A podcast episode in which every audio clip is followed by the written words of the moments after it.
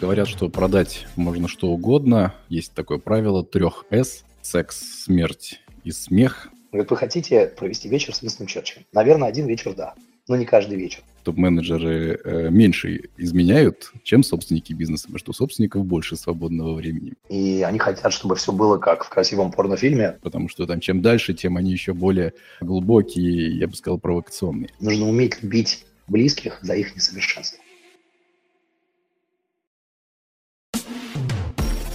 Привет, меня зовут Александр Полянский, и это подкаст «Дело в клубе» от международного бизнес-сообщества Clubfest.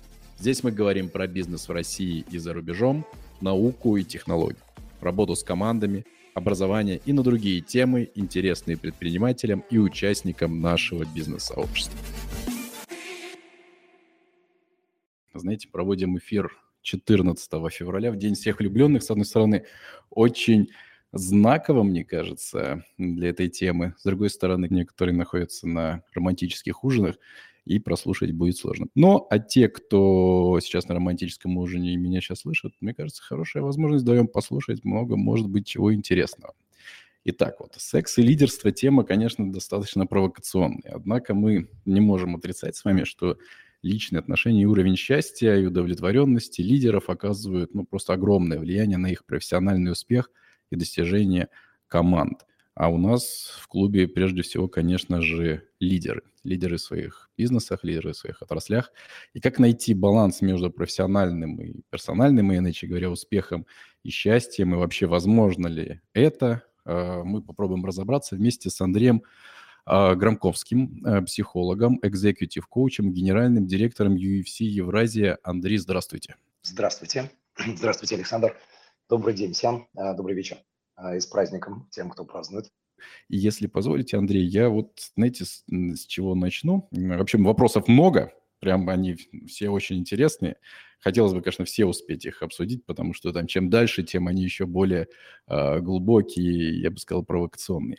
Но хотел сначала задать вопрос, как вы, человек, который работает э, генеральным директором UFC, а кто не знает, UFC – это один из известнейших брендов, наверное, самый известнейший бренд э, в области смешанных единоборств – я думаю, все об этом знают. Как э, вас в этой теме, как ваша работа с этим связана, как случилось, что вы это изучаете, с одной стороны, секс, а с другой стороны, вы работаете там, где секса, наверное, немного. Спасибо за интересный вопрос.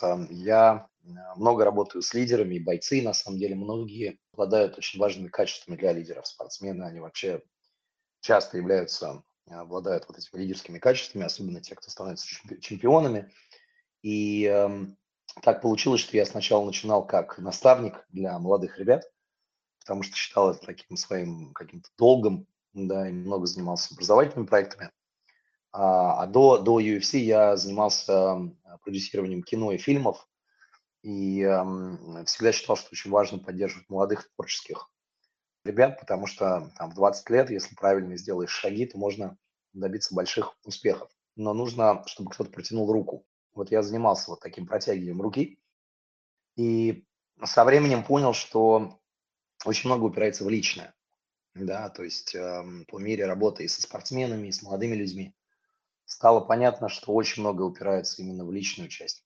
И через какое-то время я э, общаюсь со своими коллегами. У меня э, есть один коллега, он топ-менеджер одной из крупнейших корпораций российских. Мы с ним как-то сидели летом на отдыхе, разговаривали, и он очень успешный человек. Но он мне жаловался, насколько он несчастлив. Он меня спросил, он сказал, Андрей, ну вот ты вот сидишь, улыбаешься, у тебя в жизни все неплохо, как так? А я вот там фигачу, летаю частными самолетами, да, я вот такой успешный весь, а, а у меня не очень. И мы стали об этом говорить, и выяснилось, я понял, что есть очень большая потребность у людей успешных. То есть первая потребность, понятно, добиться успеха. Все знаем про успешный успех, и коучей, психологов, которые этому учат. Но на самом деле, когда человек добивается какого-то успеха там, материального, карьерного, получает статус какой-то в обществе, у него возникает другой вопрос. А для чего он все это делал и что означает счастье? И вот, собственно говоря, вот здесь я начинаю обычно работать с людьми. И здесь возникает запрос на личное. И когда я пошел после вот этого разговора со своим товарищем, я пошел учиться а, на магистра психологии вышку, заниматься специалист программой по психоанализу. в течение вот этой программы ко мне приходили клиенты, многие из них через знакомые, то есть это люди, руководители часто, или э, владельцы бизнеса. И они приходили все с бизнес-запросом. Но этот бизнес-запрос по мере работы всегда трансформировался почти всегда в личный запрос. То есть человек, например, не знает, какой следующий запустить проект, или а, у него, например, синдром самозванца. Это, кстати, очень распространенная вещь среди очень успешных, богатых людей. Но когда мы начинаем разбирать, выясняется, что за этим стоит много личного. Часто это вопрос отношений. То есть бизнес, например, получается, и тот конфликт, который двигает в бизнесе, он же мешает, например, успешно строить личную жизнь. Поэтому я написал диплом на эту тему, потому что я увидел, что в этом есть очень большая потребность. Что деньги, успех и статус, они, к сожалению, не дают того самого важного, чего мы хотим. А именно гармонии, счастья и радости от жизни.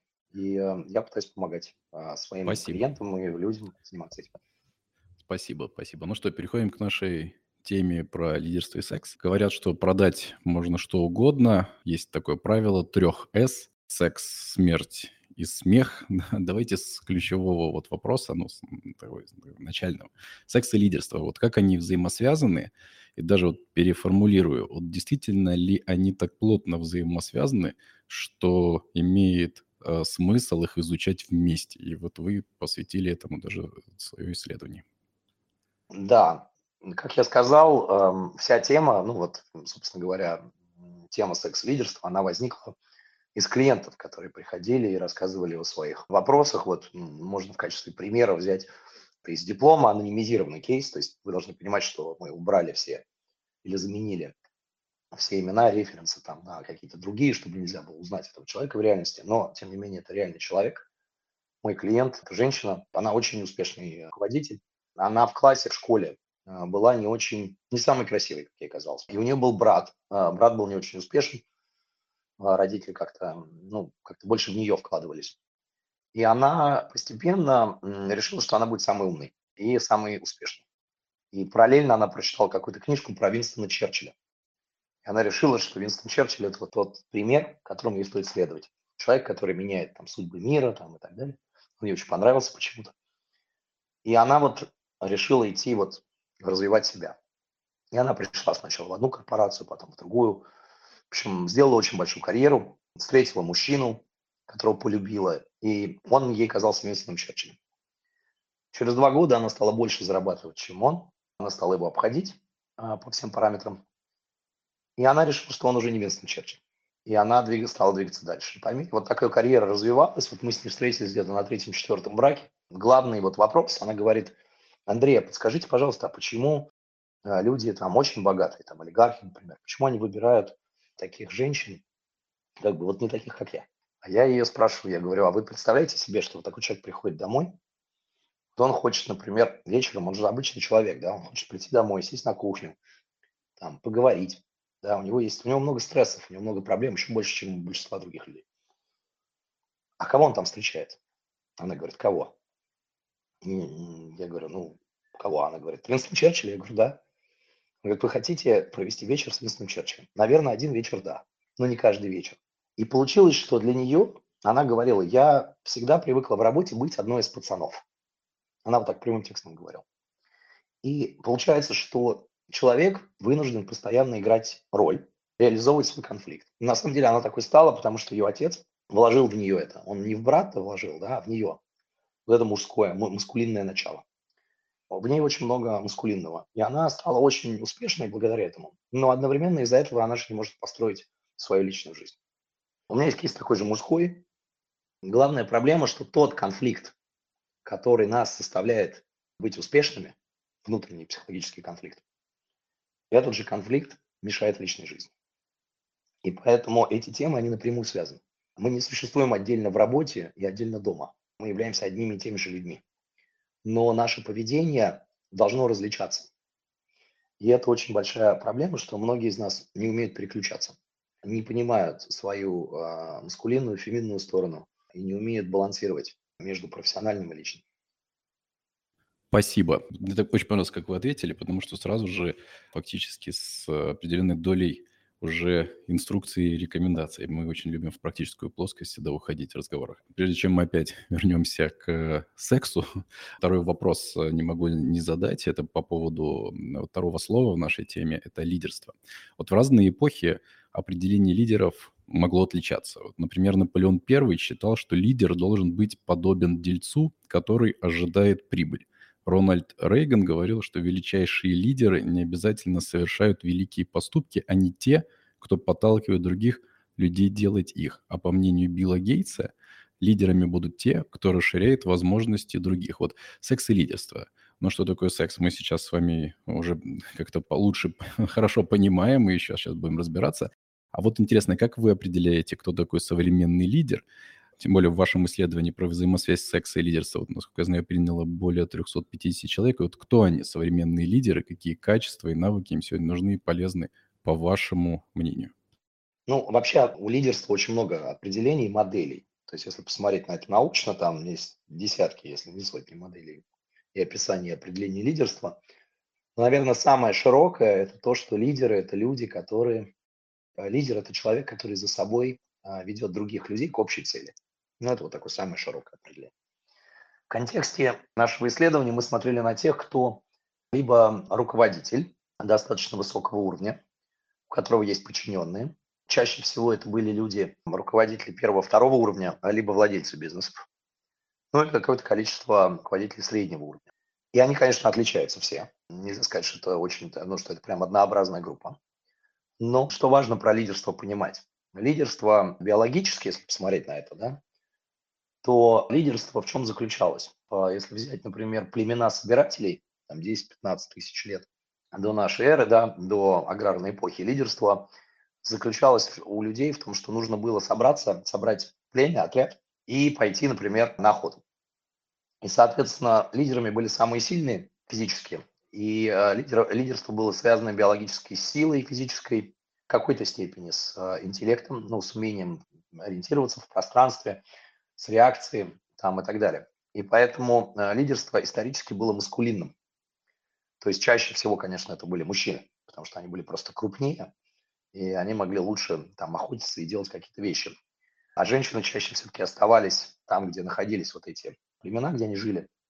И они занимались все-таки там детьми и обустройством. Как мы знаем, со временем, да, то есть как бы эта модель, там были женщины, очевидно, лидеры. То есть есть Жанна Дарк, есть Екатерина II, есть много примеров истории. И эти женщины, они скорее мимикрировали под мужчин. То есть они были такими, как сказать, ну вот как моя клиентка, да, они были одной, а, одними из пацанов. То есть они должны были быть, вот, воплощать в себе мужские качества. Но со временем, да, с изменением технологий, и главное, в связи с тем, что только на самом деле после Второй мировой войны по-настоящему женщины массово стали, ну, в Советской России чуть раньше, но примерно, да, то есть в начале, в первой половине 20 века женщины пришли в мужские коллективы. До этого коллективы были мужские. И мы всего-то работаем вместе, более-менее в каких-то равных условиях, если их можно назвать равными, хотя они всегда, не всегда, конечно, равны, порядка там 70-80 лет. Со временем возникло, с ростом технологий, и с урбанизацией возник другой процесс еще интересный. Если вы не знаете, то за последние 40 лет есть множество исследований, которые показывают, что у мужчин падает тестостерон, то есть э, гормон, который отвечает за, собственно говоря, мышечную массу, там вот агрессию и многие другие факторы, а у женщин растет. И мы вот в рамках нашего исследования обнаружили, что это связано с диетой, прежде всего с потреблением сладких напитков. Исследование большое на эту тему. То есть диета, когда люди стали из деревень переселяться в города, стали больше потреблять углеводов, сахара, углеводы, жидкий сахар в виде напитков, соков. Это стало все очень сильно влиять на изменения гормональные.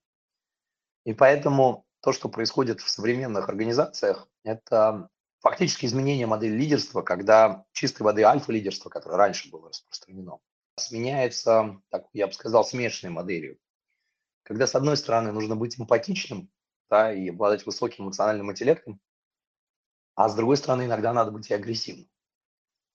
И поэтому современное лидерство, если взять, например, такой сектор креативный, как там IT, или там просто креативные сектора креативной экономики, да, там, скажем, рекламное агентство или там даже какие-то сейчас крупные очень компании, которые занимаются строительством, например, вот я по опыту знаю, у них корпоративная культура уже не такая брутальная, как раньше.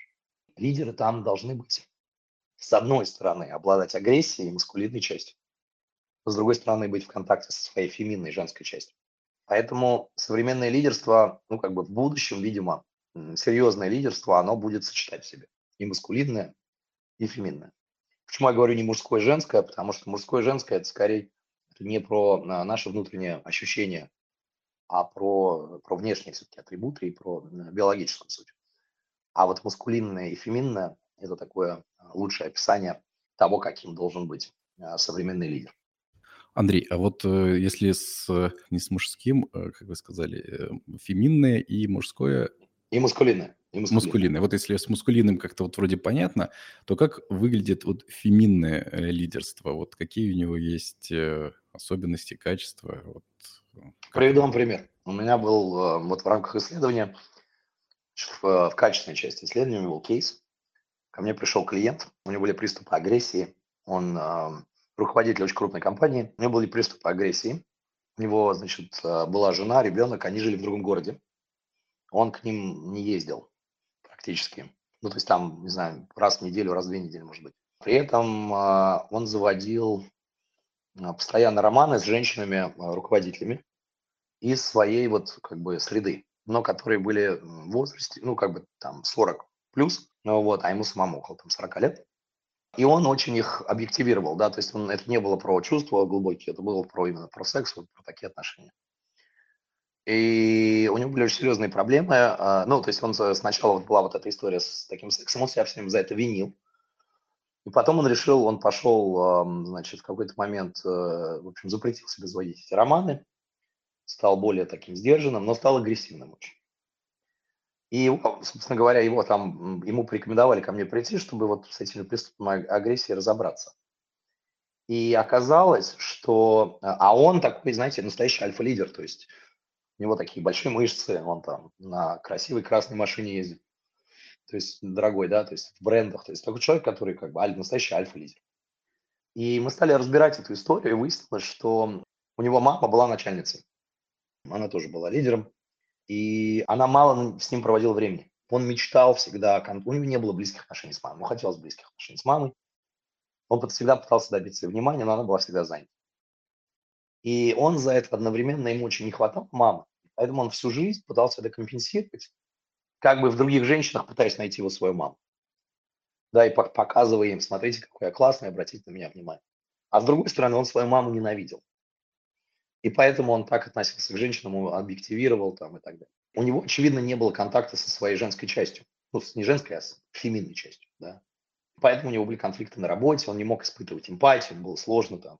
И после как, там работы определенной совместной, я его, э, я ему порекомендовал пойти в театральную студию, где он начал заниматься актерским мастерством.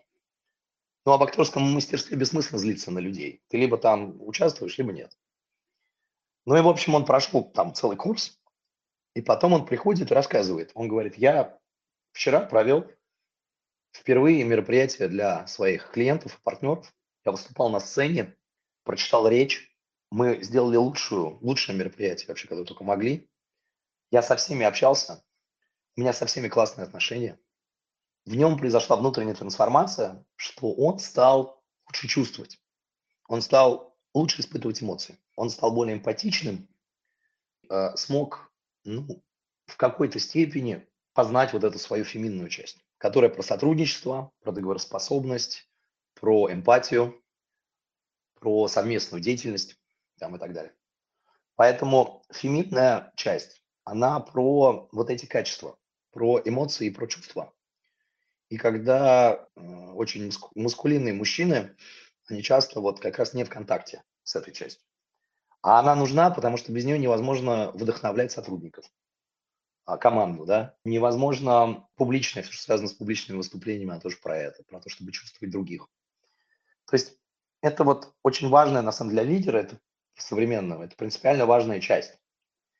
И вот главная сложность для многих мужчин – это быть в контакте с этим. Но единственный способ это сделать – это каким-то образом а, это проработать. Либо с внешним специалистом, ну вот мы там сделали это, вот, например, через совместную работу, а потом театральный такой вот кружок.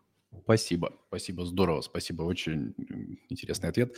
Согласно вашему личному исследованию, а мне, кстати, будет много различных справочных э, тезисов сегодня в эфире, лишь 31% лидеров сексуально полностью удовлетворены, когда оставшиеся 69% чувствуют себя в той или иной степени неудовлетворенными. Вот с какими запросами к вам приходят мужчины-лидеры, а с какими женщины? Давайте начнем с женщин. Значит, что важно? В исследовании мы выяснили, что есть прямая связь между профессиональной удовлетворенностью и сексуальной. Но первично, конечно, профессиональная. То есть люди сначала, сначала хотят добиться профессионального успеха, но пока они его добиваются, они потом вдруг обнаруживают, что не очень счастливы в личной жизни, не очень удовлетворены. Э, для женщин это связано прежде всего с наличием постоянного партнера, с умением управлять своей мускулинной частью и быть. Ну вот у меня одна клиентка сказала мне как-то, вы знаете, говорит, я учусь быть дома слабой. Я так удивился. Я говорю, а что вы имеете в виду? Она говорит, а я вот, э, знаете, у меня там проблемы, я на работе сильная, и я поняла, что я вот муж вот со своим там партнером, я с ним чрезмерно вот давлю на него. Пытаюсь на работе себя так же вести, как я вот, э, пытаюсь дома себя вести так же, как на работе. И вот, собственно говоря, для женщин это номер один проблема. Очень много женщин, которые являются руководителями. Почти в полтора раза больше женщин, у которых нет партнера, чем у мужчин. Руководитель, ну, лидер. Чаще всего из-за того, что нет постоянного партнера, соответственно, э, э, секса значительно меньше. Просто количество секса меньше. Если э, у мужчин, у которых чаще есть постоянный партнер, там, еженедельный там секс это нормально, в принципе, достаточно распространено, то у женщин частота секса значительно реже, связано еще как бы с женским либидо и с возрастом тоже, потому что женщины позже, как так сказать, у них либидо растет с возрастом обычно, да, то есть они как бы более там, чем старше, тем, тем больше желания появляется. Но там есть и другая проблема, что это вот это как раз связано с, эм, с одиночеством. Номер один вопрос, который мы задавали даже тем, у кого есть партнер, а что вас не устраивает – вашем партнере, и женщины отвечали повально, сексуальный темперамент. То есть а, они, видимо, не получают эмоционального, физического удовлетворения от секса со своим партнером, те, у кого есть партнер. У мужчин ситуация, я бы сказал, наверное, есть две ситуации. Есть мужчины, которые не могут построить глубокие отношения, потому что они объективируют женщин. И они хотят, чтобы все было как в красивом порнофильме, о чем мы еще там тоже поговорим про порно, да, ну, то есть эм, это, это люди, которые хотят получить идеальную киношную картинку. К сожалению, так не бывает. Да, то есть вот, ну, как не работает. И найти идеального партнера невозможно. Мы все имеем, а, мы все несовершенны. И поэтому вот у мужчин это вот номер один проблема. Вторая проблема, мужчины часто не знают как, то есть они, у них есть отношения, но в этих отношениях, скажем, страсть ушла, нет любви, они не хотят разводиться, потому что у них есть дети, и они хотят при этом любить, они хотят испытывать страсть, но они либо вынуждены изменять, либо они находятся в очень фрустрированном положении, когда они не изменяют. И, соответственно, у них возникает такое раздвоение. То есть есть я в семье, и я есть вне семьи. И это другая проблема, потому что это к чему ведет? Это ведет к тому, что у человека начинаются ну, разные невротические реакции часто, а, фобии, психосоматические вещи. И вот с этими запросами люди приходят чаще всего. Но это влияет вот на агрессию, результаты на работе. Потому что для того, чтобы себя реализовывать в бизнесе или там в своей сфере деятельности, которой человек занимается, он должен, его душа должна для этого петь. А если он находится в невротической фрустрации, то, конечно, куда он денется? Он, ему тяжело, он заперт в клетке и чувствует себя неудовлетворенным. И поэтому вот, собственно говоря, вот это, наверное, основные модели а, и запросы, с которыми приходят. Спасибо, Андрей. Я тут все записал. И сейчас мы попробуем самое интересное, наверное, чуть-чуть покопать в каждой. Вот первое вы озвучили, это как раз, ну, когда лидеры часто оказываются в ситуации, когда успех в одной области ведет к дисбалансу, отсутствие удовлетворенности в другой. То есть или секс, или работа. Кстати, есть даже такое вот слово президента Яху. Вот человек не может иметь все, чего захочет, но может получить то, что на самом деле для него важно. Тоже интересно вот к этому вопросу. И вот какая, какой стратегии надо придерживаться, чтобы этому, не знаю, гармонии или балансу приближаться, да, достигнуть его никогда не получится, но чтобы вот этот баланс мог э, как-то вот случиться, что вы рекомендуете своим, как вы работаете со своими клиентами, что скажете вот нашим сейчас участникам, слушателям? Ну, я вам приведу простой пример. Он очень простой, это, это делает миллион специалистов, но можете сами просто с собой такой эксперимент провести. Это прям вот очень практическая вещь. В работе мы должны быть немного, ну, такими как, собранными, хладнокровными, эффективными. Считается, что как бы работа – это не место для чувств. Но с лидерами в такой ситуации что происходит? Они забывают про чувства. И одно из упражнений, которые я люблю делать а, с клиентами, вот просто неделю-две, можете сделать это сами. Это просто вы каждый день, конце дня, ведете дневник, записываете себе три события за день, важных, которые с вами случились.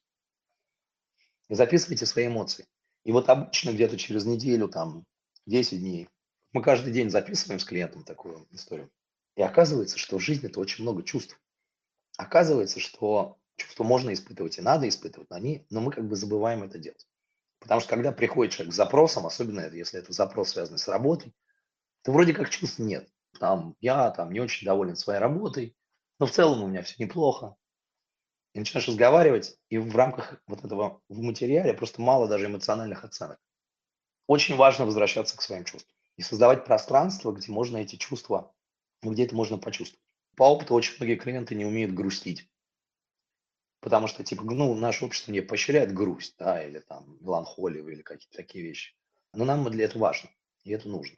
Мой совет для того, чтобы научиться а, лучше, так сказать, находить гармонию, это пытаться строить пространство в своей жизни, где вы можете играть другую роль, чем вы играете профессионально. То есть если вы руководите, например, крупным бизнесом или каким-то подразделением, да, и у вас ответственная работа, то надо найти какое-то дело, это может быть спорт, танцы, искусство, актерское мастерство, может быть какая-то игровая деятельность, если вы любите играть, где вы можете найти пространство для реализации своих других качеств. И это еще хорошо делать с э, близкими. То есть если у вас есть дети и там партнер, то лучше вместе, например, найти какое-нибудь занятие, где вы можете вместе в рамках совместного опыта получать эмоции. Вот эмоции – это то, что наполняет нашу жизнь на самом деле. По опыту клиенты очень часто жалуются, что этого не хватает. А другая часть, да, это вопрос, конечно, управления временем. То есть обычно если приходит клиент и говорит, я все время работаю, у меня нет времени ни на что, я не могу заниматься вашими этими танцами, кружками там или там с семьей проводить время, у меня только работа, то это, скорее всего, означает, что человек бежит от сложностей или вопросов, которые его ждут в личной жизни, он бежит в работу. Поэтому нужно находить баланс. Как его найти? Ну, например, взять себе хотя бы один день в неделю. Некоторые там, вот я знаю, у меня вот есть товарищ, он руководитель очень крупного предприятия, очень большого. И вот мы с ним говорили, он сказал, я впервые в жизни вот недавно сделал так, что у меня один день всегда свободный, я могу провести его а, с близкими. И вторая часть, надо не забывать, что помимо работы близких, есть вы сами, и нужно время для себя. Поэтому, вот, например, есть такой очень известный предприниматель Навал Равикант. Он э, один из э, таких очень известных, ну, в общем, создатель очень многих компаний, инвестор он неделю свою структурирует таким образом, что у него два дня, когда он встречается с людьми. У него есть один день, когда он ни с кем не встречается. Он не принимает никаких приглашений там, и так далее. И он тратит его только на то, чтобы подумать. То есть на то, чтобы продумать, как он будет 4 дня оставшиеся вот рабочие проводить. Понятно, что это экстремальная стратегия, но то, как вы организуете свое время, влияет на самом деле на то, как вы проживаете свою жизнь. Ну и самое важное, я вам скажу из своего опыта. У меня вот недавно был такой опыт. Я тоже как руководитель, да, я занимаюсь достаточно крупным бизнесом, причем бизнесом, который работает там не только в России, но и в разных странах, там целые разные регионы, приходится много летать, у меня сложный график. Но одна из вещей, которая, наверное, самых важных, это по-разному относиться к эм, близким, к партнеру и к работе. Потому что я одно время, например, пытался сам, знаете как, я своей супруге говорю, слушай, пришли мне приглашение, мой календарь, там вот, там, не знаю, детское мероприятие или еще что-то. И я буквально как бы пытался по лекалам того, как я делаю на работе, а я делаю очень высокоэффективно, я пытался также строить жизнь со своей семьей, да, создавая мотивацию там и так далее. А на самом деле самое большое откровение, которое у меня там произошло, и это через работу с психоаналитиком, потому что я сам, несмотря на то, что я сам учусь, продолжаю учиться, вот должен летом этим получить сертификацию психотерапевта психоаналитического, и я э, сам работаю с психоаналитиком. И мой, мой психоаналитик мне когда-то сказал, Андрей, любовь, она несовершенна. Настоящая любовь – это не про то, что ваши дети будут идеально одеты, или ваш партнер будет вас всегда встречать, обнимать там и делать все, как вы хотите. Нет. Это так на работе может быть, да и то не всегда. А вот в личном нужно уметь любить близких за их несовершенство. За то, что они могут быть слабыми. А, за то, что они а, могут быть не идеальными. Не всегда оправдывать ваши надежды. Но зато они вас будут любить. И мой же вот, вот мой психоаналитик рассказывал, он говорит, вот у меня есть клиенты, у них значит, жены, дети выстраиваются по линейке, человек приезжает, его встречают с цветами, как в кино. В этом нет любви. А самое ценное, что в нашей жизни есть, это, конечно, любовь. Здорово, спасибо. Я прям искренне заслушался. А, давайте тогда... Я понимаю, что темы у нас э, сложные, они требуют там некоторые вот такой прям сейчас вот я, который задам, они требуют долгого ответа.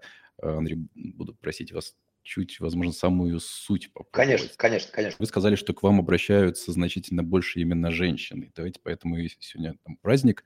А, давайте с них вот и начнем. А, одна из самых, как вы сказали, важных, как бы частых проблем – это неудовлетворенность партнером.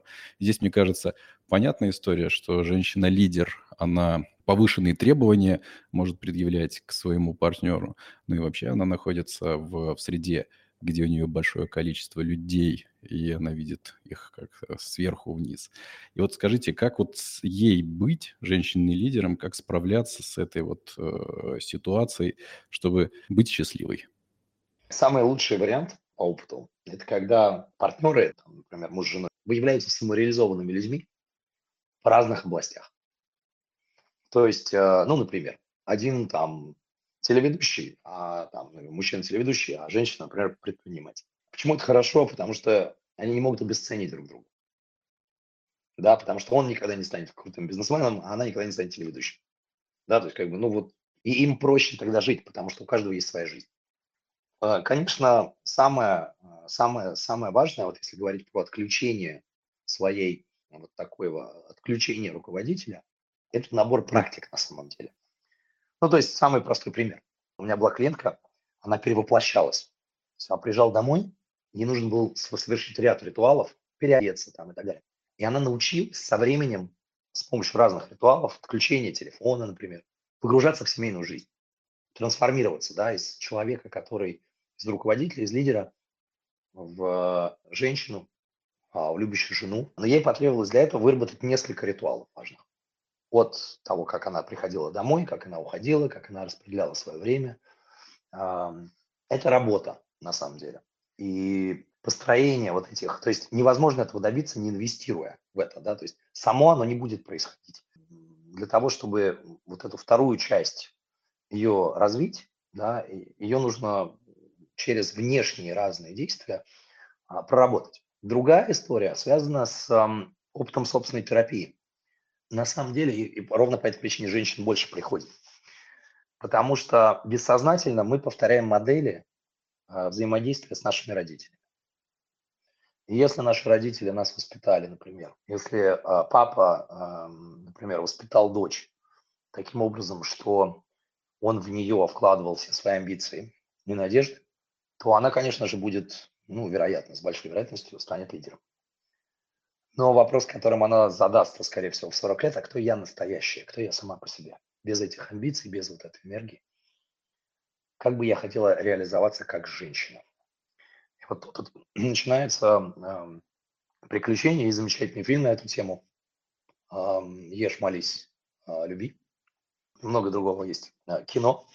И вот через, например, книги и кино я работаю с клиентами для того, чтобы они лучше могли раскрыть эту свою бессознательную часть. И для женщин это означает открыть свою женскую часть. Что означает быть женщиной, матерью, а, любовницей, ну и вообще вот как раскрыть свою а, есть замечательная еще книжка, если вы не читали, советую, кстати, а, всем женщинам ее прочитать. Называется «Танцующая с волками». Это как раз вот про, про роль женщины, в принципе, в культуре, в обществе, про принятие этого. Это является частью становления зрелой личности, когда мы можем идентифицировать себя со своей биологической частью.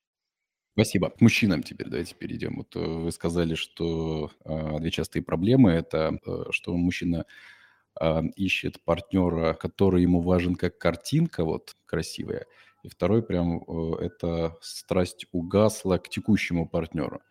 И вот, здесь опять же понятно, что для лидеров, у которых жизнь очень такая активная, у которых очень а, много событий, много постоянно завоеваний, можно сказать, для них это тоже, наверное, своего рода такой новое завоевание. Как вот им здесь сбалансировать? Э, как вы порекомендуете здесь вот в этой ситуации тоже быть счастливым? Здесь пара моментов. Мужчины часто ищут, это называется поиск идеальной матери. Оттуда вот это бесконечное перебирание партнеров.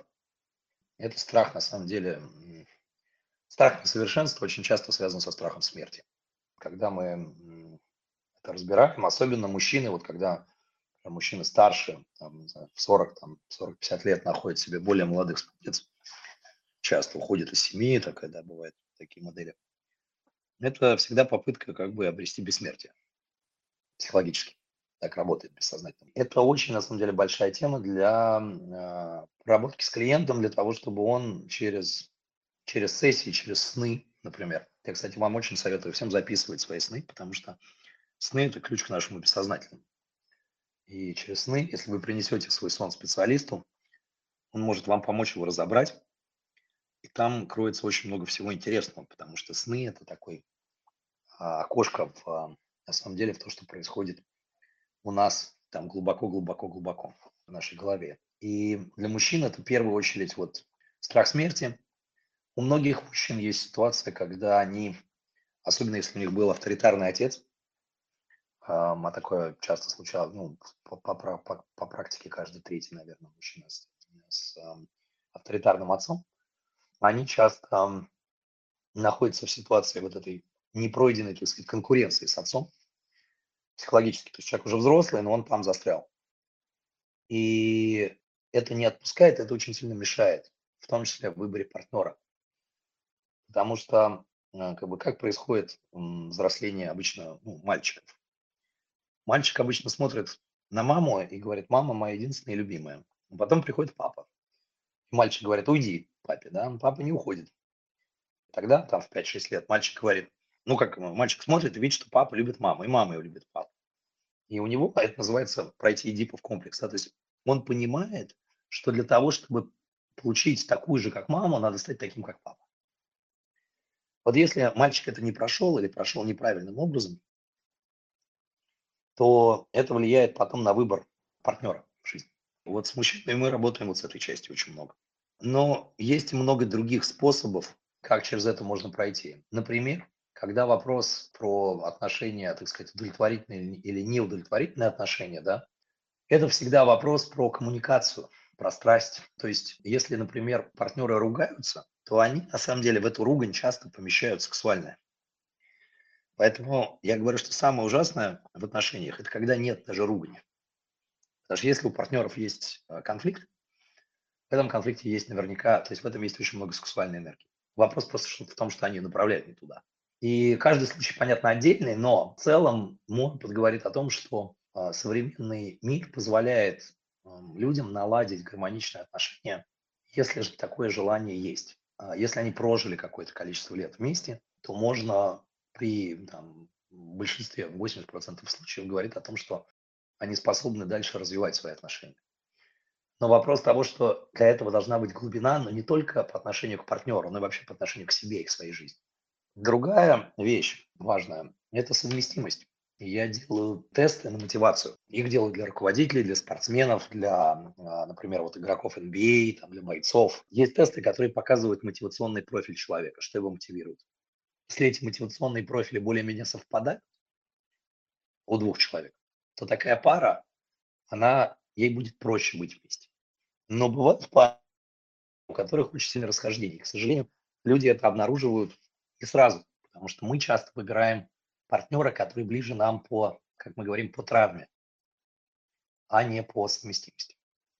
И это другой важный момент. Понять вовремя, что те отношения, которые есть, их, возможно, надо закончить, и надо двигаться к следующим отношениям. К сожалению, такое тоже бывает. И э, многие мужчины и женщины э, приходят к такому выводу. Поэтому мой совет, если вы сами не можете разобраться, обязательно надо идти к специалисту. Но единственное, что, что важно, что специалист должен быть, ну, как минимум, там, дипломированным психологом приличного вуза, а лучше всего психоаналитиком. Человеком, который специализируется на, не который будет не гладить вас по голове и говорить, какие вы хорошие, а который поможет вам действительно погрузиться в глубину проблем, пройти через некоторый кризис и за счет этого вырасти и развиться. Спасибо. Давайте поговорим об изменах. Их принято осуждать и не принимать. Вот в своем блоге вы приводили такую статистику. Примерно 60% мужчин и 40% женщин признаются в том, что изменяют, ну или изменяли своим, э, своим партнерам. 67% тех, кто изменял, не потеряли своего основного партнера и продолжили жить вместе. Вот насколько склонность к измене связана с уровнем успешности личности? Ну, и кажется, как будто э, связано. Ну, очень забавно, на самом деле, связано. Просто у, у, у лидеров, особенно у владельцев бизнесов, которые отстроили бизнес, ну или руководителей, которые отстроили бизнес, у них есть время.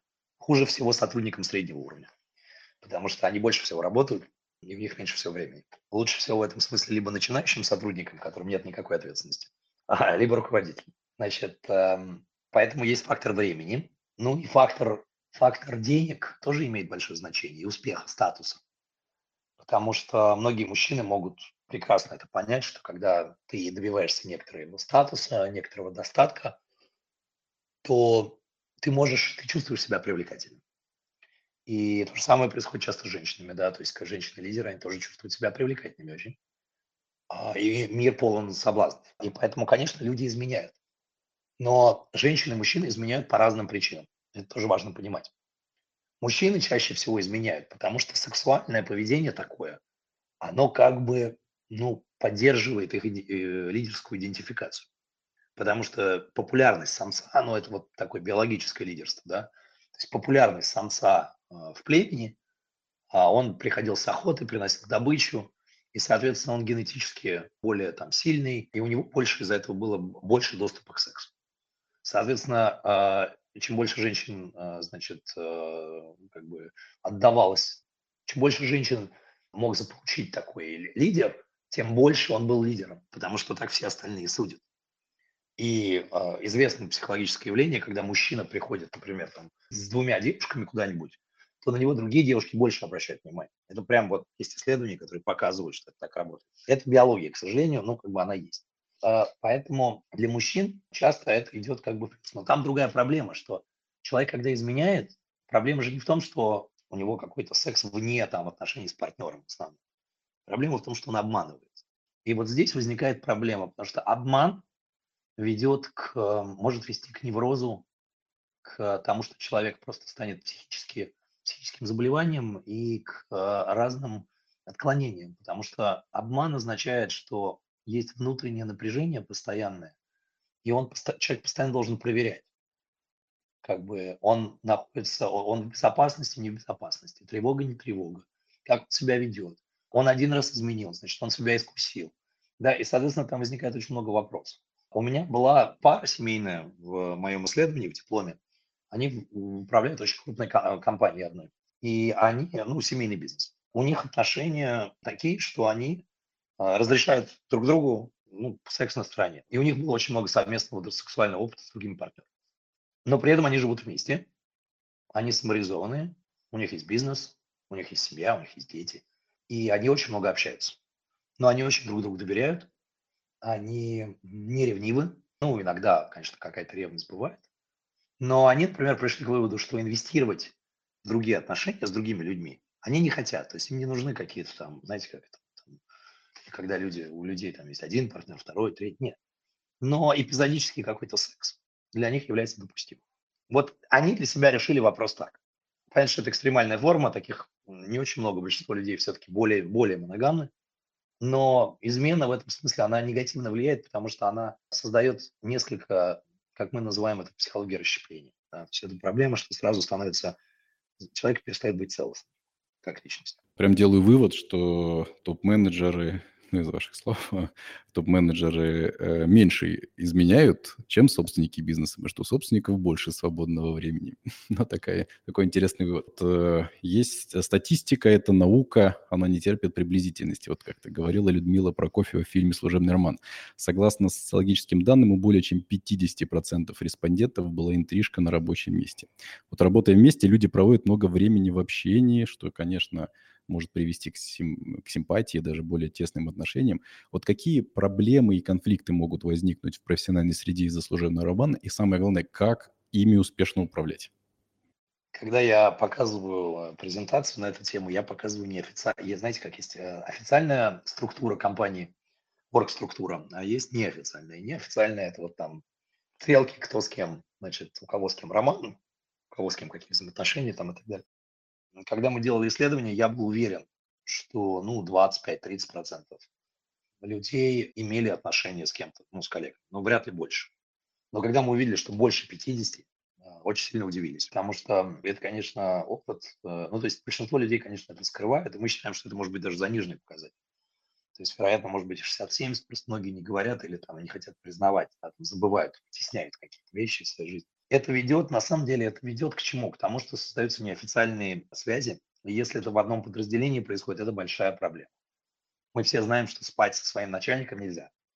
Или с начальницей. Я видел кейсы и такие, и такие. Все они ну, обычно ведут к тому, что кто-то один вынужден уйти, если не оба человека. Редко, когда люди могут остановить роман и продолжать работать вместе. Так что, если вы если у вас такая есть ситуация, ее лучше разрешить как можно быстрее и больше в нее не попадать. И это, кстати, повод тоже для разговора с психологом. Почему так люди делают?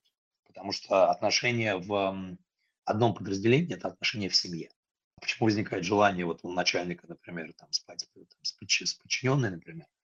Это вопрос. То есть это, это, некая, это какой-то детский какой-то, это что-то из детства, какой-то сценарий, с которым надо разбираться.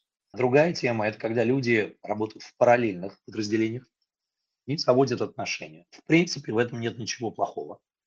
А, у разных компаний есть разные политики. Где-то эти отношения надо декларировать, где-то это запрещено.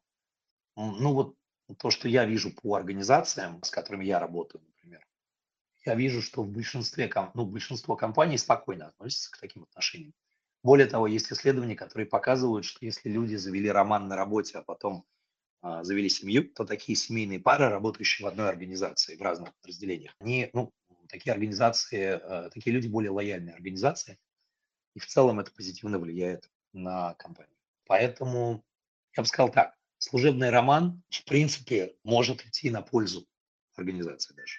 Но просто для этого он должен быть в неких рамках, не создавать конфликты интересов и не нарушать внутренние, внутреннюю структуру организации. И еще важный момент, что служебные такие отношения на работе, вопрос, почему они вообще в принципе возникают. То есть, да, мы действительно тесно работаем, но не означает ли, что у человека нет границ, потому что э, границы подразумевают, что работа – это пространство, где есть результат, и где есть важно, ну, то есть где есть цель, результат, работа, а личное оно находится в э, неком другом пространстве. И это тоже вопрос, который требует внутренней проработки и понимания для себя, почему человек это смешивает. Спасибо. В общем, такой принцип должен быть, как у нас вот все участники знают, что внутри форума нельзя вести бизнес, но, наверное, внутри форума и нельзя заводить отношения. Между форумами получается, что, пожалуйста, заводите, если вам это... Это только пойдет клубу на, на пользу. Также и получается на работе, наверное, принцип. Внутри отдела нет, э, сотрудникам нельзя, а между отделами, пожалуйста.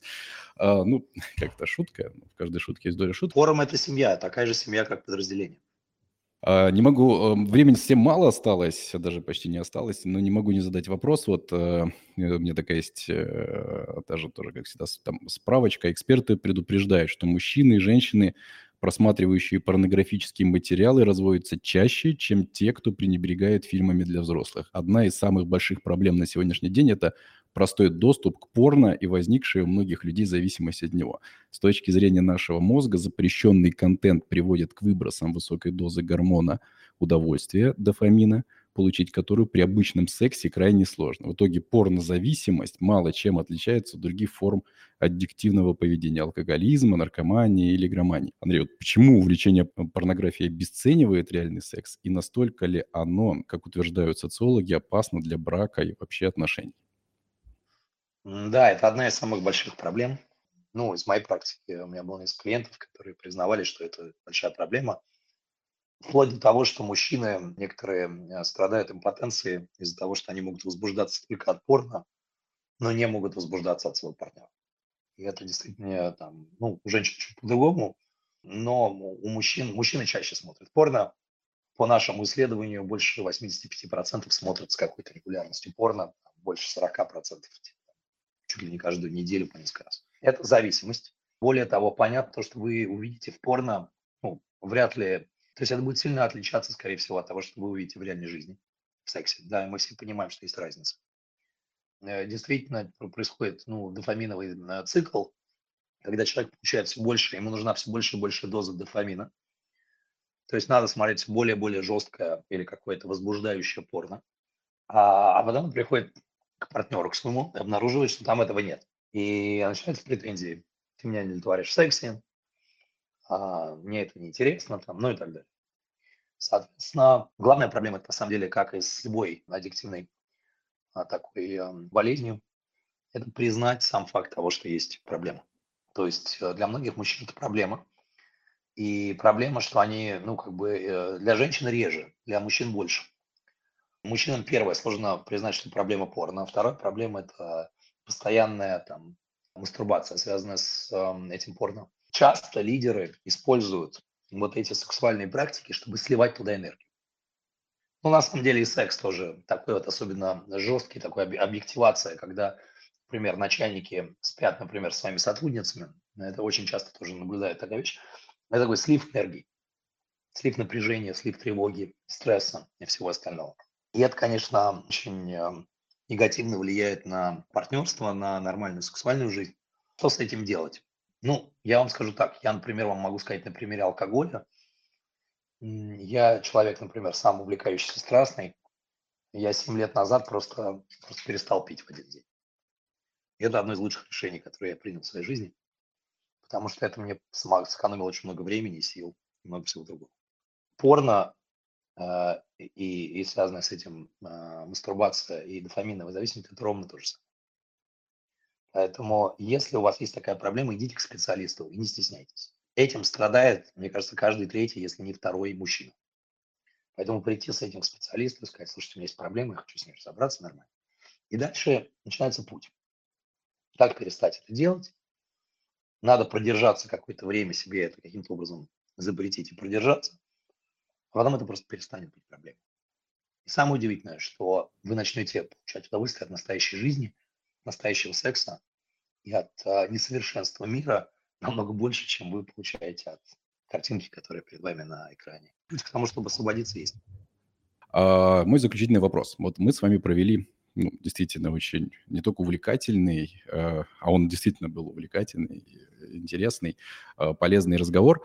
А, я вас вот, традиционно прошу под, всех э, наших спикеров на эфире вот, некоторым образом подытожить разговор. Вот, если подытожить, э, ответив на главный вопрос, как же все-таки найти этот баланс между профессиональным успехом и личным благополучием. Вот что вы порекомендуете? Сейчас вот эфир как закончится, что нужно сразу начать делать?